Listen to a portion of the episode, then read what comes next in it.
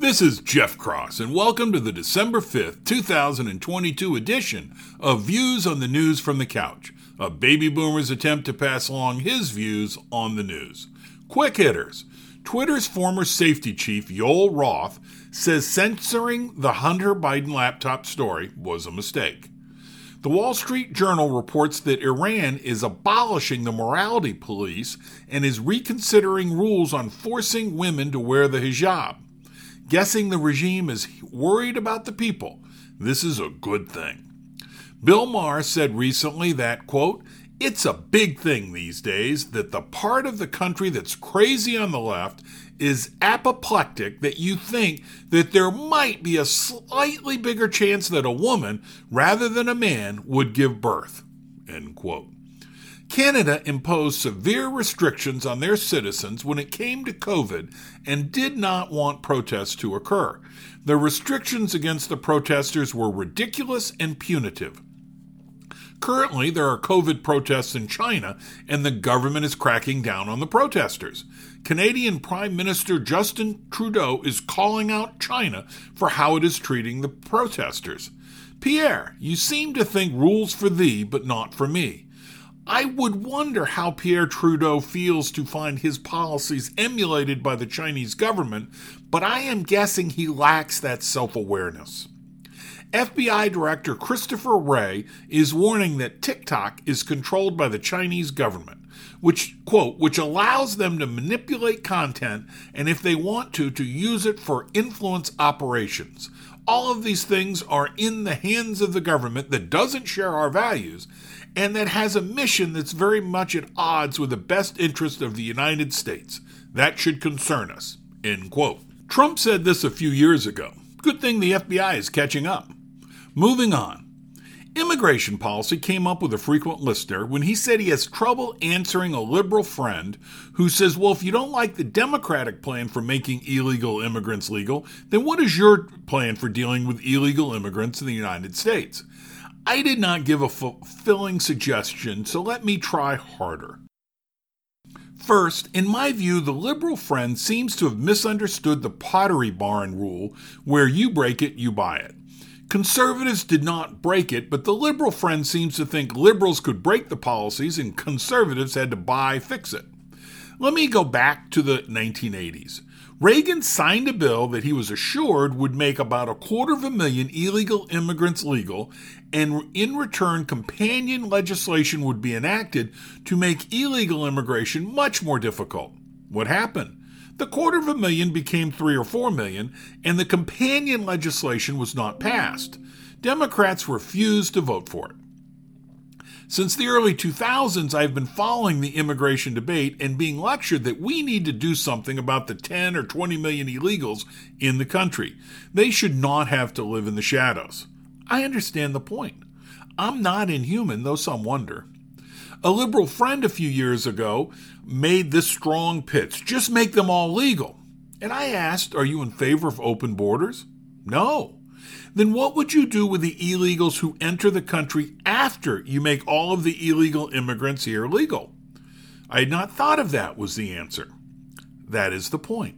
Since the early 2000s, the Republican position has been first secure the border. Then we can talk about the folks who are here. Mind you, the Republican position on strong borders is the same has been, as has been preached in the past by Schumer, Pelosi, both Clintons, Biden, and Obama. I'm pretty sure in earlier days we have a come on man recording of Biden saying we have to secure the border. That is not a far right crazy position. It is a normal position for a country. Liberals seldom talk about securing the border, but when they do, they pretend that if the current illegal immigrants are made legal, then they will get serious about securing the border. History is not on their side. On a lighter note, finally, news you can use. News that cheers you up and makes you healthy. I linked to an article by Charles Passy titled, Which is Healthiest, an Ice Cream Cone, a Bag of Fritos, or a Multigrain Bagel? The answer may surprise you. He reports that a Tufts team developed a 1 to 100 scale to indicate how healthy various foods are. The higher the number, the better. They based it on, quote, nutrients, food ingredients, processing characteristics, characteristics, and additives. End quote. A few examples Fritos, 55. Lightly salted potato chips, 69. Chocolate covered almonds, 78. Reduced calorie rye bread, 34. Multi-grain bagel with raisins, 19. What? A multi-grain bagel with raisins was lowest?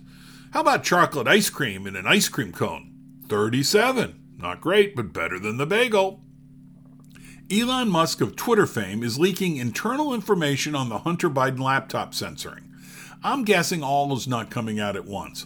Possibly that could explain why major news outlets are reluctant to cover the story. They would likely attempt to defend the sordid affair, but don't want to get caught as new information comes out. Or they just want to hide their part in labeling relevant information as misinformation and a likely Russian hoax.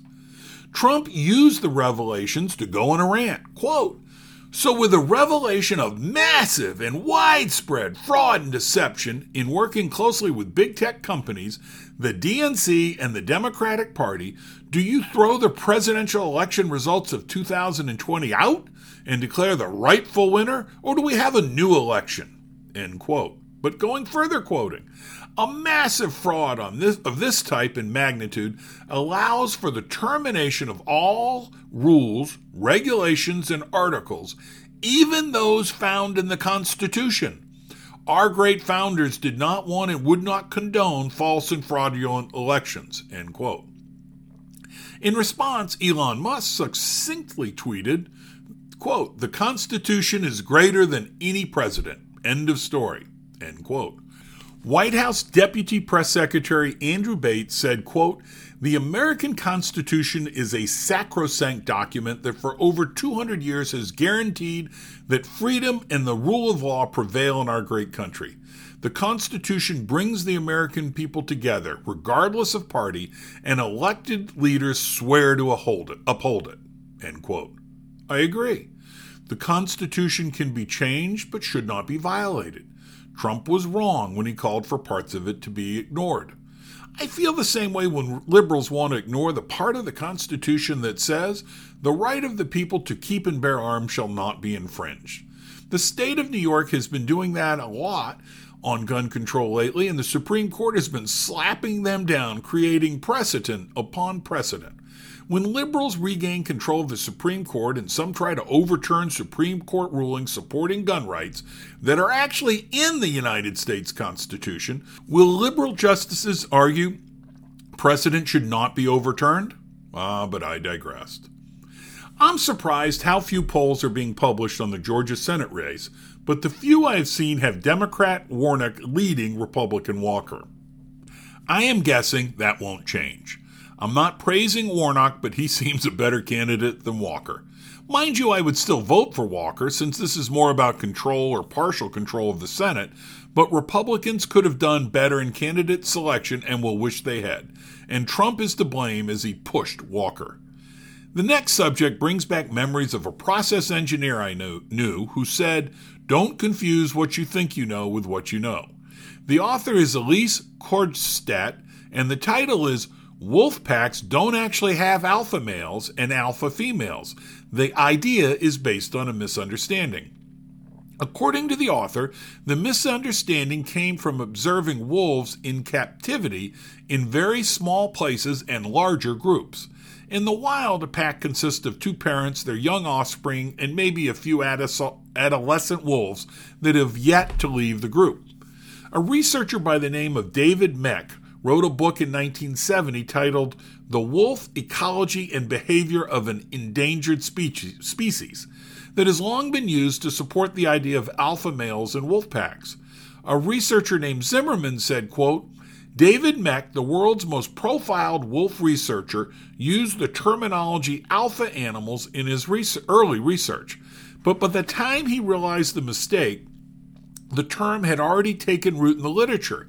He is now struggling to get this changed. End quote. In fact, per the article, Mech has asked that the book no longer be printed, but still is. They are just wolves, you may say. Yeah, but a great example of things we think we know that are wrong. Thanks for listening to Views on the News from the Couch. If you like this podcast, please share with your friends. If you did not like it, please share with the rest of the folks you know.